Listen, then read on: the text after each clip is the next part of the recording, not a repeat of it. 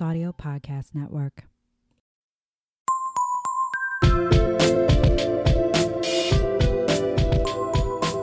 So those who listen commonly know, we're celebrating Pride Month, and I found this really amazing poem. Well, it's part of like a larger thing, but it's so it's part of a poem. And it says, No hell we dread when we are dead, no gorgon nor no fury. And while we live, we'll drink and fuck in spite of judge and jury. Like, that's kind of a fantastic, like I feel like that could almost be like a pirate drinking song. It's like, but while we live, we drink and fuck and da da da Yeah. da. um, so it's by Samuel Sheppard, The Devil Turned Ranter, and it's from 1651. Shut up. And so the full title, and I looked it up because I was like, what the fuck is that from? And it's like the devil it's called like the jovial something and the devil turned ranter. And it's like, yeah, like a whole thing. And there ends up being like an orgy, and then they all get arrested. And I'm like, yep, nope, this is 100% appropriate for Pride. Dude, 1600. Hi, 1651. Well, because I first Googled uh, Samuel Sheppard, and some guy that like murdered his pregnant wife came up, and I'm like, Yeah. I yeah, exactly. You know who I'm talking about. And I'm like, I don't think that's right. And then I looked back and yeah, then after at the bottom of the poem it says yeah 1651 and I'm like yeah definitely not right. Oh my God. Well, Yeah. that's awesome. Well, welcome well, oh yeah. to this podcast. Sorry. I was just like, we're you're- done. You're just like staring at me, and I'm like, don't make me say it, Kelly. Um, Welcome to Wining About Herstory, where we drink wine and we talk about women from history you probably haven't heard of, but deaf should have. Deaf. Deaf. And we drink. Not so much the fucking on the podcast. I mean, not on the podcast. Exactly. But you know what? That's my business. And while we Fuck live, you we're guys. drinking fuck in spite of judge and jury. I just yeah, like, I love that. Which is becoming more and more relevant with each passing day. God damn it. right. Um, Anyway, so we're still drinking uh, my mother-in-law's Moscato. Because it has a high ABV, and we are trying to be very responsible adults right now. We are. I drank last night. I don't even try. Yeah. Yeah. At least we both ate pizza before this. So We we are not doing this on empty stomachs. I- We've I done my- that before. I got my wine pizza, and my Diet Coke. That's all I need mm. to sustain myself. Emily's kicking us off today I for this is our last episode of Pride Month. I think Yeah, so. it is. Time means nothing to me. And again, just quick disclaimer this is not the only time of year that we cover LGBTQ plus women, but we are exclusively covering LGBTQ plus women this month. Yay. Yeah, so just saying. Anyway, today I am whining about Jacqueline Cholat du Fresnoy. It's French, so I'm just going to say it like, really pretentiously. Right. Um, more commonly known as coccinelle. And I've been practicing that. For a second, I thought you mispronounced Coco Chanel, and I'm like, Nope. Nope. M. Nope. Also, I'm pretty sure your notes would be longer than a page and a half if you were covering Coco Chanel. Yeah. Chanel. just just just a smidgeny bit. So Jacqueline Cholat was born on August 23rd, 1931 in Paris, France. So already she's just like fabulous as fuck. Fuck yeah. And though she was assigned male at birth, Jacqueline knew that she was a girl from childhood. She recalled, quote, as a boy aged four, I knew I was different. I was a girl, really, but nobody could see it. Aw. So, luckily for Jacqueline, her family was very supportive. So, tell me again why old people are entitled to be shitty because they're from a different time. Not everyone from that time was shitty. This is a choice you're making, and you continue to make it. All right. Anyway, uh, but her parents were cool, and as a child, Jacqueline took control of her gender expression by wearing dresses and wigs. Like from a very early age, she is dressing femininely, and her family is supporting that, which is amazing. So I couldn't find a ton about her childhood, but Jacqueline enjoyed performing. Like I'm imagining she was one of those kids that always kind of need to be the center of the attention of attention. Um, and this came in handy because she made her debut in 1953 performing as a showgirl at Chez Madame Arthur, where her mother was worked selling flowers. Also, I'm going to start calling my cat Arthur this. It's Chez Madame Arthur or Chez Madame Arthur. Chez Madame Arthur. Yep. Yeah, so when I'm like, oh, look at Chez Madame Arthur. Look at him with the little face playing in the tub and being a squirrely little fuck. So, because by French standards, Jacqueline Charlotte de Fresneau was not a dramatic enough name, she performed as Coccinelle, which is French for mm. ladybug. So, this was Oh, like, like that. her, yeah, which I love. And it's worth noting, I, I just want to point this out. It's worth noting that in Hebrew, the word can be a derogatory term for trans people or like effeminate men. I think it's I think it's pronounced a little differently. I'm trying to I listened to like a bunch of French pronunciation, so hopefully I'm getting that part of it right. Um, but I want I think she's like taking it back too. Like I don't think that was a coincidence, but also if you're like, why is Emily keep saying this like really I, I'm not. I'm not. Okay. But I thought that was interesting.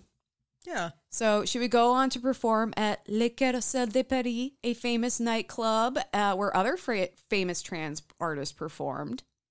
Because they weren't just inv- invented within the last 20 years. Trans people have been around for fucking ever.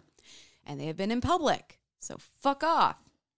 She would go on to perform. Oh, sorry, I already said that. So during this time, when she's performing at Le Carrousel de Paris, uh, gender affirmation surgery was still in its early days. And we've kind of touched on that in some of our, our stories in the past and kind of history behind gender affirmation surgery.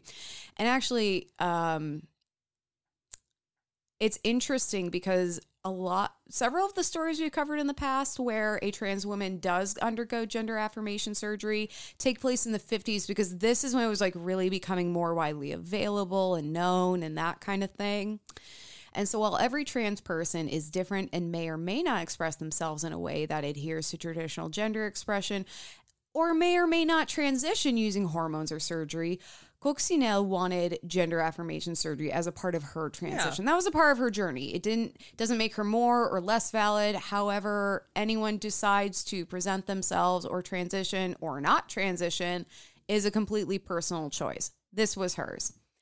Because Coccinelle is always on brand, she went to Casablanca in Monaco Of course. in 1958 to undergo a vaginoplasty procedure by Dr. Geor- Georges Georges Burou. So Dr. Burou was a French gynecologist who helped revolutionize gender affirmation surgery, and he operated out of Monaco. I'm not sure if this was because he wasn't like allowed to do the procedures in France or if it was easier and like I don't know, but I thought it was interesting like he's a French doctor performing this on a French woman, but they both are in Monaco to do so. I didn't know if there was something going on like that. But I just I love I'm like she's this very like she's this very glamorous blonde bombshell of a woman with a very glamorous name. And she's going to Casablanca, Monaco for I'm like, I know. like, oh it my god! So it's like, oh, I got prescribed to go to the south of France. like it's it's very glamorous it's very i love i love every part of this so coccinelle's procedure was successful and she recalled quote dr Burou rectified the mistake nature had made and i became a real woman on the inside as well as the outside after the operation the doctor just said bonjour mademoiselle and i knew it had been a success i'm gonna cry I love that. can doctor. you imagine? I love that doctor. How cool is that? What a sweet thing. I feel like that needs to be mandatory now. Like if someone undergoes gender affirmation surgery transitioning from male to female, like it should be like check said bonjour mademoiselle. Everyone cried. Check, you know? I thought that was really sweet. So, upon returning to France, Coccinelle became a sensation and a sex symbol. And normally we don't dwell on the appearances of the women we cover, but I think it's kind of important to for painting the picture of who Coccinelle was. Yeah. Because she was this blonde bombshell with pouty lips and like she was like Marilyn Monroe, but sexier. Because like well, yeah, she's French. well, Marilyn I'm sorry. I'm not saying the Mar- French are very sexy. Yes, I'm not saying Marilyn Monroe wasn't sexy because she she obviously She was. was. but I felt like Marilyn Monroe had almost like more of an innocent quality. Coccinelle was just like, I am your a like pot. yeah 100. percent yeah. She was, yeah, a little sex pun to come. It was amazing. So this may have been one of the reasons that there was such an interest in Co- into Coccinelle, uh, as historian Joanne Meyerowitz, Meyerowitz, excuse me, as they write, quote, the more sexualized MTF, or male to female, showed up in the sensationalized press in the stories on Coccinelle, who worked at Le Carousel in Paris.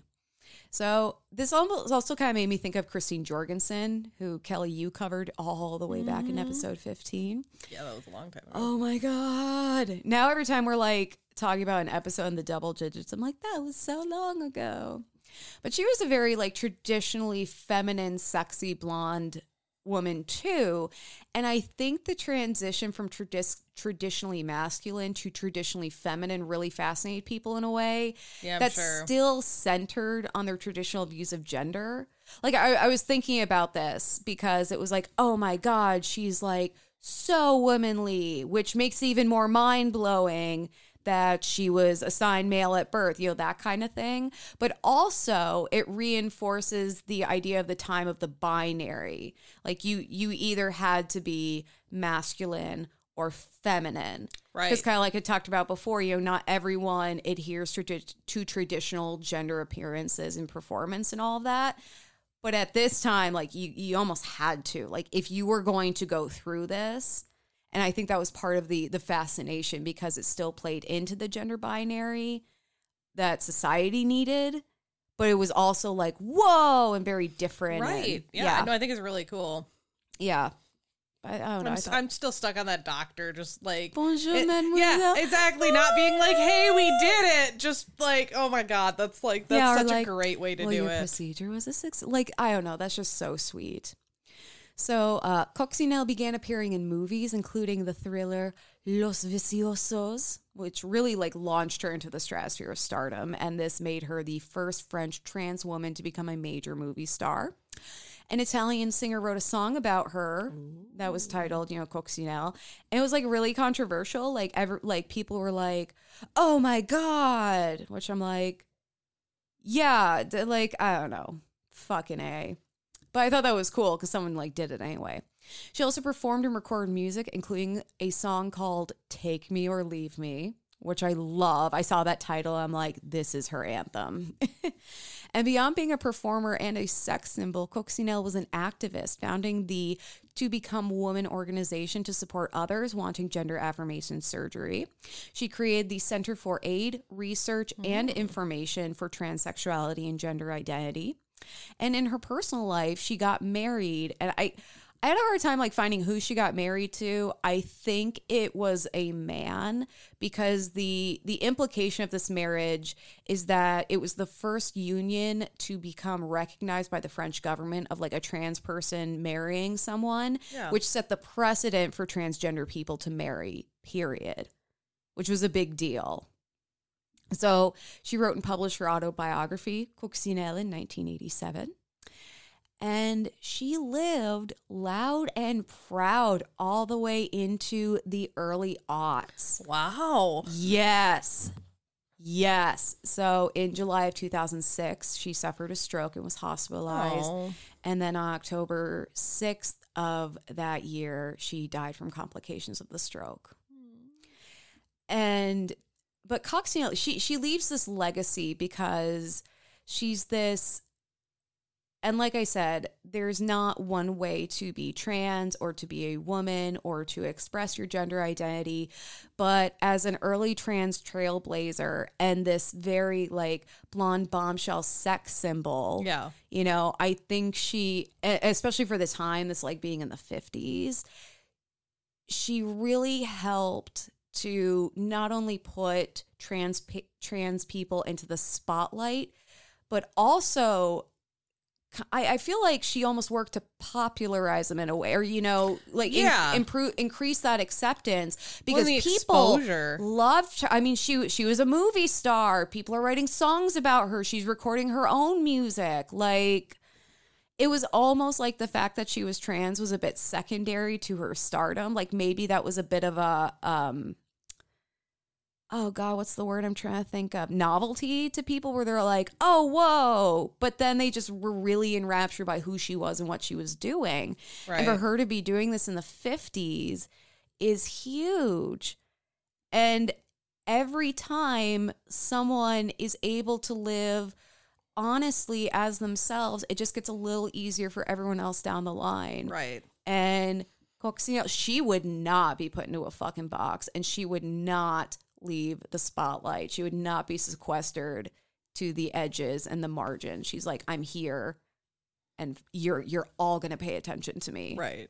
And I I don't know, I just I think that's really wonderful. And too. especially, you know, yeah, she's she dude, you gotta look at pictures of her. It's like her costumes, her out like it's wild. I would have loved to see her perform. It's it's amazing. I oh my god, you know what I would have loved to see? Because Josephine Baker also has really amazing costumes. Like these two performing together would have been peak everything. Mm-hmm. But yeah, that is the story of Christine. And I hope I did that name justice. I like your little French accent. Cute. I, I really tried. It was funny because most of the French in here was actually stuff that I could handle. So I felt very, pr- I was like, oh, the cat said, you know, de Paris. Hmm. And I go, let me put my pinky up and twirl my mustache. let me smoke my cigarette and wear my beret. Everyone who's French is just like, incre- I've offended. Just shutting off I haven't. I have offended an entire country. That being said, if they haven't been offended by now, they have not That's been paying true. attention. you know, it's bad when I'm like, my favorite French word is guillotine because I know how to say it, yep. Among other reasons. Bonjour, mademoiselle. Yeah, that's cute. All right. So, Kelly, who are you covering? I am covering Alice Moore Dunbar Nelson. So, you know what's funny? That's I, a name. I think you had texted me asking if you Mm-hmm. had covered her, and I said no. And then when I was looking for someone to cover, I saw that name, and I was like, "Ooh, she's she sounds interesting. Why does that name sound familiar?" Oh no. Do not do this. don't cover the same woman No. Kelly is covering. We can't be doing this. That's why I asked. we don't we don't have backup notes. Um, so Alice was born Alice Ruth Moore um, in New Orleans, July 19th, 1875. So we're going back a ways. okay. She was the daughter of formerly enslaved African, uh, formerly enslaved African American se- seamstress and a white seaman. Not joking. He was like, I, I guess they never, it didn't go into like what he did. They just called him a seaman. Wait, like the letter C or like No, a like- man of the ocean? S E A M A N. Oh, okay. Seaman. Literally. And I'm pretend- I'm I know, you're- purposely enunciating C, yep. so it doesn't sound like you know. Yeah. Anyways, so her pa- Seaman. seaman, Say it. Seaman. seaman, Seaman. seaman, Seaman.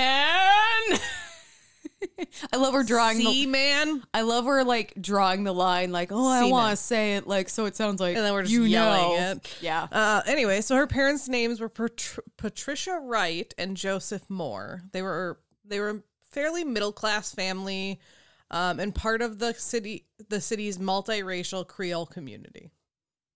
So this is where she's coming from. Nice. And at a young age, Alice became very interested in activities that would empower Black women. So just kind of let you Yeah. know where we're headed. Anyways, Alice will graduate from a teaching program at Straight University. They did. Uh, it has been since renamed to Dillard University, but I was like, mm, I'm I'm I just because it's Pride Month and Yep. it's like the woman you're covering went to straight university. oh yeah, trust me, I know. I giggled too. So that was in It's 18. not a choice, guys. You can't train someone to be straight Right. or gay. Um, so like I said, it was a teaching program. It's in the you know the late eight, 18, early eighteen nineties. Not uncommon for like that's one of the only jobs women were having at that time. So she would go on to work as a teacher in pub- the public school systems of New Orleans, um, and would live in New Orleans, New Orleans for twenty one years. Um, studying art, music, teaching. She learned to play the piano and the cello. She would become a, a charter member of the Phyllis Wheatley Club of New Orleans. Yep. We talked about her a little bit because Barbara Jordan went to Phyllis Wheatley School because she's a famous black poet. Exactly. And And and, know it. and yeah, this is where Alice really started contributing writing to Mm-hmm. the world.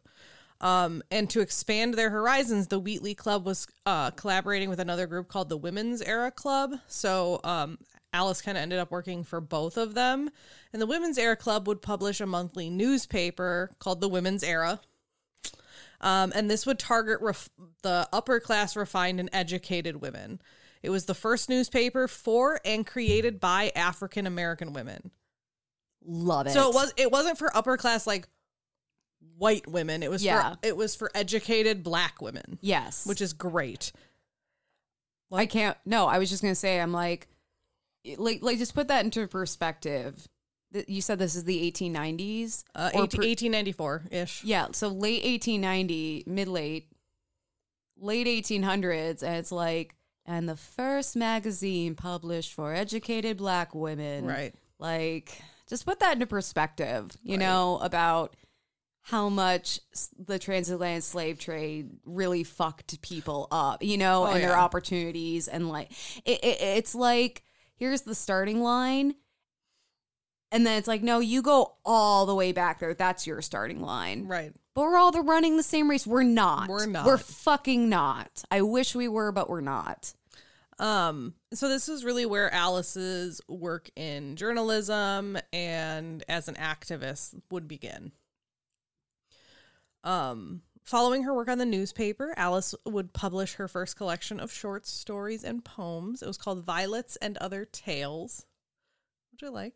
I do too. Um, and then at this time, she also would move from New Orleans to Boston, and then from Boston to New York City. So she like moved around a lot, but she, big cities. Um, at that time, she would then co-found and and teach at the White Rose Mission or the White Rose Home for Girls, um, in Manhattan. So Good she's, she's getting shit done. Um, and she at during this time she would also begin a correspondence with poet and journalist Paul Laurence Dunbar. That sounds familiar. Hmm. Hmm. So Alice's work um had in the original magazine, the Women's Era magazine, had captured Paul's attention. And so he sent her a letter. So he initiated the correspondence, sent her a letter of introduction, and they would that was the first of many that they would go back and forth. In their letters, Paul would talk to Alice about her interest in the ra- what they would call at the time the race question, which I'm like, oh, God, I hate that. Yeah. Um, well, th- oh, wasn't there wasn't there another one? It was like the gender question. Yeah. The The- yeah the sex question, like they're they all exist. yeah, and it, it It's they're all equally. Here's the stupid. thing. There's never like a real question. It's always like, oh, well, this is complicated. No, it's not. It's one tiny group of people that get their panties in a bunch, and they just happen to have money, and they all just need to be punched in the face. Can I just say the answer to every one of those questions is stop being an idiot? don't be a dick. Yeah. So they would, like I said, they were corresponding back and forth, and Alice's response to Paul, like asking her about her interest in this, Alice responded that she thought of her characters simply as human beings and believed that many writers focused on race too closely. I get that. you know and he um it- her her later you know as shit was happening in the country her like later writing is a lot more race focused and i'll Yeah. talk about that more later um and would kind of just you know she would kind of kind of go back on what she said a little bit I, I think both of those things can exist together. Though. exactly they're You not know, mutually exclusive Exactly. It's called, yeah, it, it- race can be a part of who you are, but it doesn't have to be Right. all you are. And there is a proper way to write what we might call a diverse character, who at the end Right. of the day is just a fucking character. Like they're just a person. You know what I mean? like alice said they're simple human beings Exactly. Um, so Alice and Paul had very differing um views on the race problem, unsexy finger. I just don't like that word. Oh. Um, but despite these contradictory uh, contradictory opinions um uh, about the representation of race in literature, the two would continue to communicate, and it would become romantic through their letters. Um, Can I say that? That's kind of hot that they're like, having like an original well, sexting, but well, not really. They're, they're having, having like this- a philosophical discussion. yeah they're having this you know kind of yeah yeah they're having they're having this intellectual discussion via letters and then it just turns into like oh excellent point there madam i see what you're i see what you mean it's like oh sir it's so good of you to recognize my It's intel like, it, like intellectual foreplay. yeah like you're right. It is I love fantastic. that. I love they're like coming together over having Don't- this. don't like him too beautif- much. Oh Yeah, fuck! he goes downhill real quick. God damn it! I'm sorry. um, but like their correspondence would reveal both of their tensions about sexual freedoms of men and women. Um, in one of his letters, Paul told Alice that she was keeping him from yielding to temptations, which is obviously like a, a clear reference to him just like going out and having sex with people. Um, although it it it is known that Alice at the time was seeing some women Okay. so she she's a bisexual um and it's interesting because in some of his letters he would try to like make her jealous and he would be like oh i met this woman blah blah blah and she would basically be like all right whatever like she would she would kind of maintain an emotional distance because she's like you know if you're gonna do that like you're being dumb He's kind of being a little fuck boy. exactly like i and it, And, and that's manipulative. that's Like, exactly what it is That's shitty. he's like i want you to be jealous fuck um, you.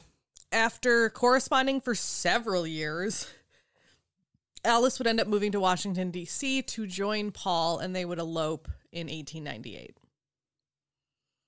That's where we're at. We're at in Alice, you can 1898. I know. better. She need, she Um, needed she needed some friends to be like, honey, no, fuck Yeah. him. Uh, their marriage proved rocky, uh, and say that's an least. understatement. Um, this was exacerbated by Paul's declining health due to him having tuberculosis. I and thought you were de- gonna say syphilis. I- oh god, that would have been so much better. Um, but then he also developed alcoholism because the doctor prescribed whiskey consumption for the tuberculosis. Just drink bleach. that was fine. a thing, and depression. Because I mean, if you're that sick and an alcoholic, yeah, you're probably depressed. Yeah, you're you're dying of an illness and then chugging a depressant to cure that illness. You're gonna be sad. Right. It's a sad time. Um, slight trigger warning. So skip ahead like a minute. Um, so before their marriage, like when they met, um, Paul actually raped Alice. oh my god! Um, and he would like in later conversations he would blame it on his alcoholism because of course fuck you. um, alice would i mean they still got married. Alice would end up giving forgiving him. However he became a horrible wife beater. Oh and it was public knowledge. This was not something that he did it and it was hidden. Like people Yeah. knew what was going on. Um and in a in a message that alice sent to one of um her her biographers like later in life she said quote he came home one night in beastly condition i went to him to help him to bed and he behaved as your informant said disgracefully she also claimed that one time she was ill for weeks with peritonitis brought on by his kicks, meaning like he was kicking her so hard in the stomach that she actually like had internal rupturing. oh my god! In 1902, um, he beat her nearly to death, and she finally left him. Um, Oh there, my there was also reports that he had found out about some of like her lesbian affairs, the ones that she was having like before they got married. Yeah, Um, and that like apparently disturbed him. So people are like, well, that was part of it. And it's I'm like, sorry. I'm sorry, that doesn't deserve. No one deserves to be beaten because Here's the of thing. that. I'm sorry, you rapist, abusive Like, you- asshole. you're a piece of shit. You Don't blame don't her. get to be disturbed. Yeah, You are the disturbing one. Your can- behavior is what's disturbing. you are disturbed. God. Um, so That's as I someone's said, the, grave the who pair, needs to get peed on. Oh yeah, the pair separated in 1902. However, their divorce was never finalized, and he died four four years later. Good riddance Yeah, to no one cares. bad rubbish. Um, she would then, uh, when she left him, she moved to Wilmington, Delaware. Cause, sure, I mean that's like, cause what they were in New York, so that yeah, it's like on the same coast, Yeah. I guess. Um, and taught at Howard High School uh, for more than a decade. So basically, like she moved, she settled, like she didn't settle down, but she was like, you know, I'm just gonna try and have a quiet life. She's having her fresh start. right. You do you, Alice. And during this the, during this time, because she just really loved teaching, she would also teach summer sessions at the State College for Colored Students, um, which would later become the Delaware State University. Um, and at the Hampton Institute. She would take a leave of absence um, later to uh, enroll in Cornell University, re- uh, returning a year later. It I couldn't really find like why she went to Cornell. I would assume maybe she went and took some like writing classes or something. But yeah, she was only gone a year and then came back. Maybe So that's all she could get for a She leave. might be the second most famous student from Cornell, possibly. next to Andy Bernard from The Office. He also God. went to Cornell. It's like who the fuck is that? the Nard Dog. Uh, in 1910, she would marry for a second time to a man named Henry Callis. Uh, he was a physician and a professor at the same university. There really wasn't much about this marriage. They got they ended up getting divorced, but it, I couldn't find anything that he was a piece of shit. He may have been just a smidge bit too callous. I know. I was like, mm. they're the names. In I was kind of. I was kind of hoping that one was going to work out just because the name. right? Um, while she continued to write stories and poetry during this entire time, she also started to become more politically active in Wilmington um, and put a lot of her journalism efforts into those topics. She would go on to co found the Equal Suffrage Study Club and was a field organizer for the Middle Atlantic states um, of the for the women's suffrage movement. So she was like one of the big organizers in that area, which is great. well, and it's really important because as we talked about before, women's suffrage was racist. right. Yeah, like the the women's suffrage movement was not this, you Right. know, Like, rainbow we know where- we coalition know of where it was women's ending. rights. Yeah. yeah, which is unfortunate. Um, she would marry another um, man. So even though she was bisexual, and I'll talk a little bit more about some of her other liaisons, she only ever married men, which is not uncommon for the you know ni- 1915, 1916. I was going to say legally she could only yeah, marry exactly. so she would marry um, another poet and another civil rights activist named Robert J. Nelson. Um, they worked together to publish the play Masterpieces of Negro Experience, um, which was only ever shown once at Howard High School in Wilmington. And I'm like, someone needs to find this and bring it back because it sounds like it could be really interesting. Like some some parent with a shaky hand like Right. Camcording it in the in background 1914. and like zooming in only on, their, their kid. child, yeah. We need that recording. Um, so they would join together and be be basically this like little power team of local and regional like activism. Which Were they a power couple? They were, and I they they it. would stay together for the rest of their lives. During this time, I think probably previously to when she was married, but I couldn't find like a timeline.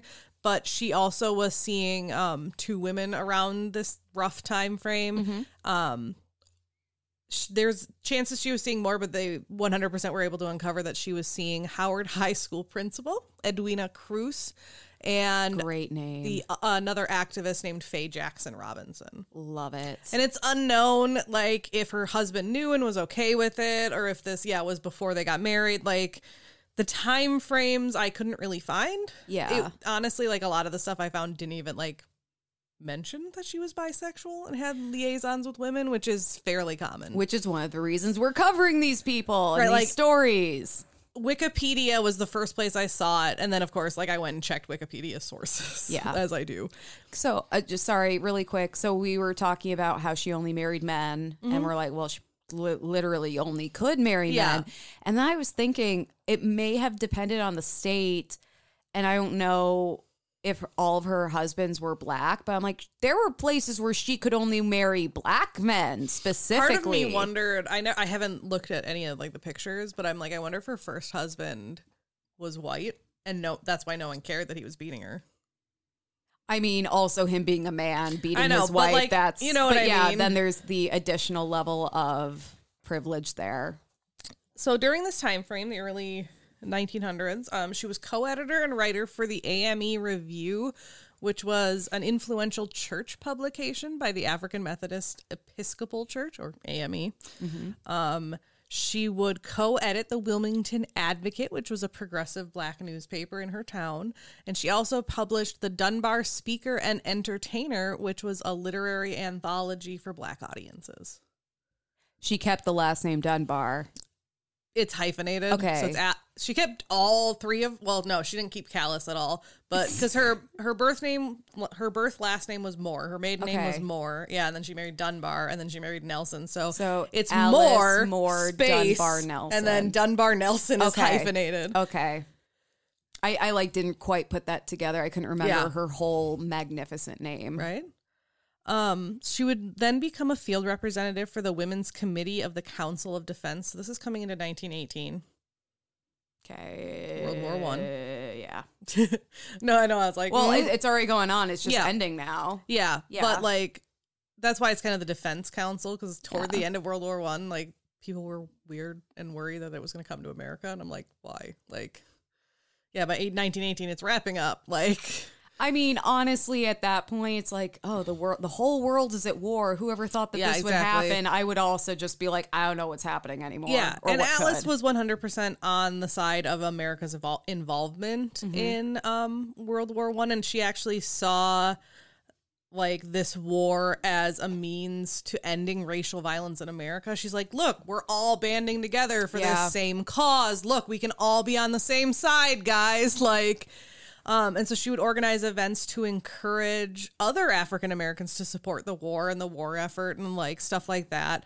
And she would she would later reference the war in a number of her works. Obviously, it's- one of those things that you see things going on in the world affecting people's writing. Yeah, how no, can it, it- not? Yeah, it's literally the world is at war. Um, in her poem written in 1918, it's called "I Sit and Sew." Uh, she writes from the perspective of a woman who feels suppressed from engaging directly with the war effort, and she writes about this mainly because Alice, or the woman, was uh, not able to enlist in the war herself, obviously. Or no, sorry, Alice was not able to enlist in the war herself. Again, obviously. Yeah. So she would kind of write whatever she could. She wrote a lot of, like I said, pro pro war propaganda, um, such as pieces called "Mine Eyes Have Seen," which was a play that encouraged African American men to enlist in the army. Um, and a lot of these works uh, display Alice's belief that racial equality could could be achieved through military service and sacrifice, like showing them, "Hey, we're a part of this Yeah. nation, and we're willing to sacrifice ourselves for it." Like this is our country. Exactly. This very our, you know, all of ours. And Right. you know, it, it makes me think of The Watchmen, the movie, Yeah. and how the the whole point at the end is like to give the world a common enemy to ban against. Yeah. And I used to think like, oh wow, that's so that's so interesting. And now I'm just like, that's bullshit. That is not how this works. it's not how people it's one of those work. things that it works for a little while. like 10 seconds. It works for a little while, but then people like fight about little things about that common enemy. Well, and then th- just it, it makes me think back to September 11th. Like around September 11th, I always see these um, memes where it's like, if only we could all act like we did the day after September 11th. I'm like, the day after September 11th, some people murdered a like a man wearing a turban Yeah. in a racially charged attack. there was yeah. Do let's not, fucking tell me we were all like kumbaya and coming together over that. No, yeah. I mean, like most people were, but it was again the way we came together wasn't like healthy because it wasn't like, oh my god, we as a like world need to not do this. It was we as America need to be on the offensive and like you know yeah there was a lot of people that are like we need to kick these people out of our country blah, blah. and i'm like no There- that is not the point Yeah, there was a lot of like racism, xenophobia that came from that, which i mean it's just is- like pearl harbor It's very upsetting. It's God, like, why do we keep doing this History again and again itself. and again? So uh, in 1920, uh, Alice decided she was going to kind of commit mainly to journalism. She was like, okay, I'm going to like stop writing books for a little bit. This is my jam. Yep. Journal so up. she became a very highly successful columnist. She would write articles. This was back when newspapers published essays, so she got a few of Mm-hmm. those. Reviews on like different things going on in the c- community. And she wouldn't just write like she wasn't writing just for one newspaper. She was writing for a newspaper, but she would also submit things to magazines and academic journals as well. She was also a popular speaker during this time and had a very active like lecture schedule during these years. Um so f- I will say she did have a little bit of a rocky start because during the late 19th century, it was still unusual for women to be working outside the home. Mm-hmm. And then she's an African American woman. Yeah. So of course that compounds and it's even harder. And back then, journalism was a male dominated field that was known to be hostile. Yes. Like, it was bad. It wasn't just no girls allowed. It's we will chuck you out of our treehouse. exactly. It was so bad. with bad. extreme prejudice. And so she wrote one of her diary entries talks about being even not not in the profession but being like associated with it even. And she wrote quote damn bad luck i have with my pen. Some fate has decreed i shall never make money by it. Oh, she discusses being denied pay for her articles and issues she had receiving proper recognition for her work. Um, she was actually removed from teaching at the at Howard High School because she attended Social Justice Day um, against like her principal's like or- orders. yeah, and Yeah, so she was decree. like whatever. So yeah, he removed her for being pol- uh, for her political activity and its incompatibility with the school. Jesus, Jesus Christ. Christ. Right. Um even though the board of education, like the head of the board of education, um didn't want her fired. Jesus Christ. Yeah. But um so they kind of were like come back, we'll let you come back like and she was like no, I'm not I'm not going to come back and she d- instead she became the executive secretary of the American Friends Interracial Peace Committee. Jeez, that's a name. I love her. um, which is great. And she would go on to speak some of like the. She spoke at the American Negro Labor Congress Forum in Philadelphia, and her topic in particular was interracial peace and its relation to labor. Mm-hmm. So I thought that was interesting. Dig it. Um, so in 1924, lynching was still a big problem, which is real sad. And so Alice started really campaigning hard for the passage of a bill called the Dyer Anti Lynching Bill.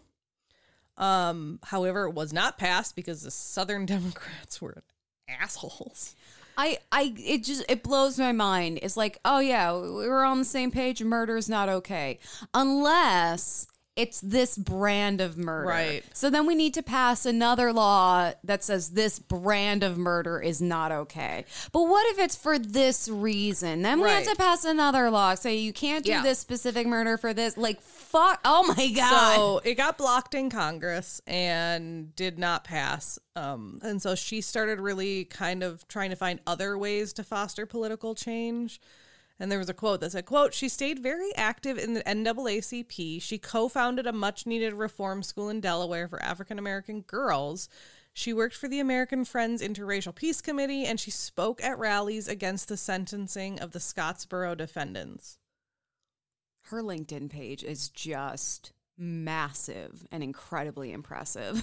So in 1930, she would travel throughout the country lecturing again. She would cover thousands of miles, present in 37 different schools, not to mention other places. She would also, uh, a lot of the places she would speak at are the uh, YWCAs, the YMCAs, and churches. Um, and her, a lot of these achievements and these visits were documented by Friends Service Committee newsletters. Love it. Yeah. So she would move from Delaware to uh we were talking about that? Uh Delaware. No, she would move from Delaware to Philadelphia with her husband, obviously. Where it's always sunny. Right. And her husband would join the Pennsylvania Athletic Commission. Uh, unfortunately, during this time, her health would start to decline, and she would die from a heart ailment on September 18th, 1935, at Oh, the age shit. of 60. Uh, she would be cremated in Philadelphia. And after her death, she was made an honorary member of the Delta Sigma Theta sorority. Um, you can see copies of her, a lot of her original papers at the University of Delaware. And her diary was later published in 1984, detailing her life from 1921, uh, 1921, and then 1926 to 1931, um, which apparently was really nice because it it proved a lot. It like provided a lot of insight into the lives of Black women during this time, which is something we don't always have Yeah. and it quote summarizes her position in an era during which law and custom limited access expectations and opportunities for black women What I like about that line is it's limited access expectations. Yes. Like and then a lot this also gave a lot of people a look into like her family and friendship and her sexuality, Mm-hmm. Uh health, professional, you know, like all these things that you don't see when you're looking at a writer. Like you see their works, but you don't necessarily like know who they are. So I'm going to talk a little bit more about her work, um, and like what she wrote about. I'm actually glad because I felt like it's like, oh, and then she moved out, and then she died. Like, no, that I mean, came she out was of she was only nowhere. sixty, so I she did die pretty young. I mean, maybe for the time it wasn't as bad, but it just seemed to come completely out of nowhere. Right. I just figured having like her writing in one big block at the end is just gonna make more sense. Yes. So um, Alice wrote a lot about um, subject, purpose, audience, and occasion. Like she liked kind of like fitting things in. So her work, as she put it, quote, addressed the issues that confronted African Americans and women of her time. That's how she put it. So some of the essays she wrote were called Negro Women in War Work, Politics in Delaware, Hysteria. Is it time for Negro, Negro colleges in the South to be put in the hands of Negro teachers?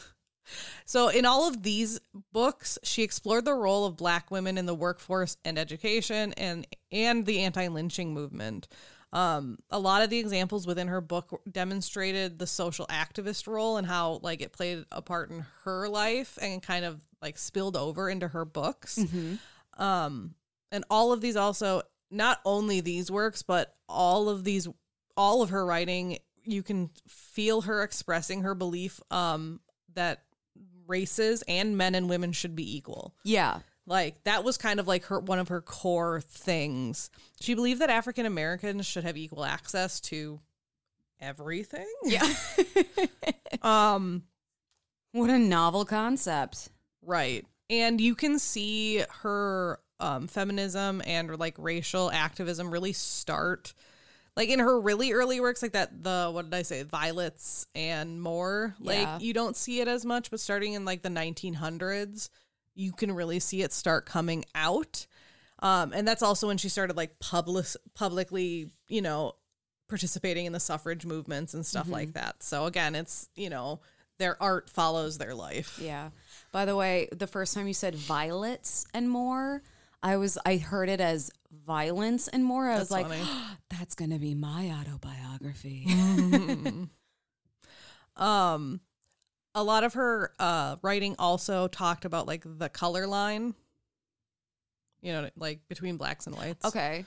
um and she would kind of talk about both sides of it because you know she technically Both perspectives. she was technically black and white Yeah, I she was mixed race, exactly which Um, which comes with its own uh, potential challenges during this time. oh yeah because you're. i mean it really depends on what you looked like to be honest well, you you can be perceived as too white or like not Or- black yeah. enough, or you're not white enough. exactly or Yeah. you're just not white yeah. Yeah. So in one of her autobiographical pieces called Brass Brass Ankles Speak, she discusses the difficulties she faced growing up mixed race in Louisiana. She recalls, yeah, the isolation and the the sense of not belonging to either race. And that you see that a lot in this time frame. Um I'm not even going to say that because it, has the N word, and I didn't realize that. But it was a, Oh. she got called racist names Yeah. um by white adults uh or no she said by children. And she said adults were actually not as vicious with their name calling but they also weren't accepting of her Well, where do you think the kids are getting it from? The adults are like, They're saying it at "Oh, home." Well, I'm not gonna like directly lobby Right. it at you, but I'm gonna say it where my children hear it, and then they're just gonna shout it Right. for me. she said both black and white individuals rejected her for being too white white coworkers did not think she was racial enough and black coworkers did not think she was dark enough to work with her own people she wrote that being multiracial was hard um and she said the brass ankles must bear the hatred of their own and the prejudice of the white race Jesus Christ. Yeah. So well, we, we were just you talking about the hate yeah. exactly That sucks. That sucks so bad, especially because just kind of the way that our society is becoming increasingly integrated. multiracial people are going to become like more of a norm. Yeah. You know, like there it's not it's not uncommon to meet someone who's has multi There- like a multi-ethnic background. There is going to be a point where all of us are not, like everyone on the planet is multi-ethnic. Yeah. It's it's going to happen eventually. Bring it on. Um so a lot of her writing got rejected because she did write about this the color line, oppression, themes of racism, sexism, all of that. Um so there there are quite a few of her I mean, I think they've been published since then, you know. Yeah. but during the time they weren't published and so like you know they didn't appear like they had the original papers and stuff that she wrote on them but they were they never appeared mainstream to anyone I'm hearing the Um, same like angry yells of like, Yeah. "Oh, why why you got to make it about race and gen-? It's like Yeah. because and so it was you didn't want to talk about it back then, so now we got to talk about it now. right and so mainstream mainstream publications you know were like you're you're not marketable which means you're too radical and we're not going to put you in our newspaper Equality. That's Um, nuts. she w- but some of her um like the work that was published was yeah the ones where the themes of racism and oppression and sexism were more subtle she still put it in there Yeah, but she she kind of like took a more delicate Right. hand. She's like, "Okay, I'm going to I'm to just massage this in there." so yeah that was alice uh, dunbar nelson she spent a lot of her time writing first first writing about it and then speaking you know it, it that's kind of sounds like what she ultimately ended up doing is just going and speaking at all of these places That's awesome. yeah I love that she did the damn thing. Yeah, and she was bisexual when you Yep. met. You go, Alice. I'm just glad she found someone that wasn't a piece of shit in the end. I know. God. That guy was an asshole. That just ah, that's just that's so upsetting. I know. That's so upsetting. I was upsetting. like, oh, like, cause I agreed with you when I when I was first reading her story. I'm like, oh, it's so nice that you like met someone through this intellectual discussion in your letters, and like then you met in person and got married, and I'm like, and he's a piece of shit. Yep. Great. Yep. God damn. Well, on that lovely note, what are you thankful for? what am I thankful for? Oh shit, I had something. I had something and it left me the second that I needed to recall it. Hmm. Bum bum bum ba-dum, ba-dum. Okay, well, I'm just gonna uh, tell a cute story. So I was at Walgreens looking for a Father's Day card. I was shocked at how tiny the selection of Father's Day cards were, considering it's Sunday. like a- as of this recording, it's in you know less than a week, and at the time of me looking at it, looking for a card, it was less than a week and I can't really find anything. And then this woman comes over with her her two young sons. They're maybe like seven, eight, nine, like in that range. Yeah. And one of the boys just he he plucks this card that I didn't even see, and it's a Jurassic Park themed Father's Day card. And it took all of my adulting not to just be like, oh my God. So he looks at it for a minute and then puts it back, and I just kind of like, oh, Subtly, I'm like, gonna but I, you know, I was like, thank you so much for finding this card. I can't, bel I love dress. I can't believe I didn't see this. And he got this big ring. He's like, you're welcome. Oh, that's adorable. and their mom was like, oh, we're to see that movie this weekend. I was like, it's so good. And so her and I started chatting about it and like our experiences watching it. And, uh, and she's like, do you, do you think kids can sit through it? I was like, well, I didn't take kids with me, but I watched that movie like I was a kid and I was just feeling it with every part of my being. So, but it was an it was a nice interaction, and it was kind of a nice. I don't know. I feel like most of my stories of like I ran into someone at the grocery store in a public place end with, and then they tried to follow me, or they said something nasty, or they were they sucked. But it was just, you know, that kid found my dad's Father Day Father's Day card. I had a nice chat with the with the mom That's about cute. Jurassic Park and Jurassic World and the dinosaurs and all that stuff. And it was just it was a really nice interaction and I was really happy for it. Like I really I really love the community we live in. I know it has a lot of work that needs to be done. But having those kind of interactions, I'm just like, I like this place. This is cool. I get to talk with you know, a mom and her kids about how cool dinosaurs are Aw. at Walgreens. That's nice. yeah. So Kelley, what are you thankful for? Mm. You had my whole Walgreens story know, to think about but it. it's been a shit week. It has. I'm thankful. oh shit! I remember what I was originally thankful for. What was it? Damn it! Do, do you want me to share so you can think Yeah. of your thing? I know I thought of it, but go Okay, ahead. okay. Um, so I got the opportunity to model again for this uh, small group of artists, which included uh, a professor that I've worked with several times in the Yeah. past, who's awesome. And it was it was nice to model again because COVID really put the kibosh on that.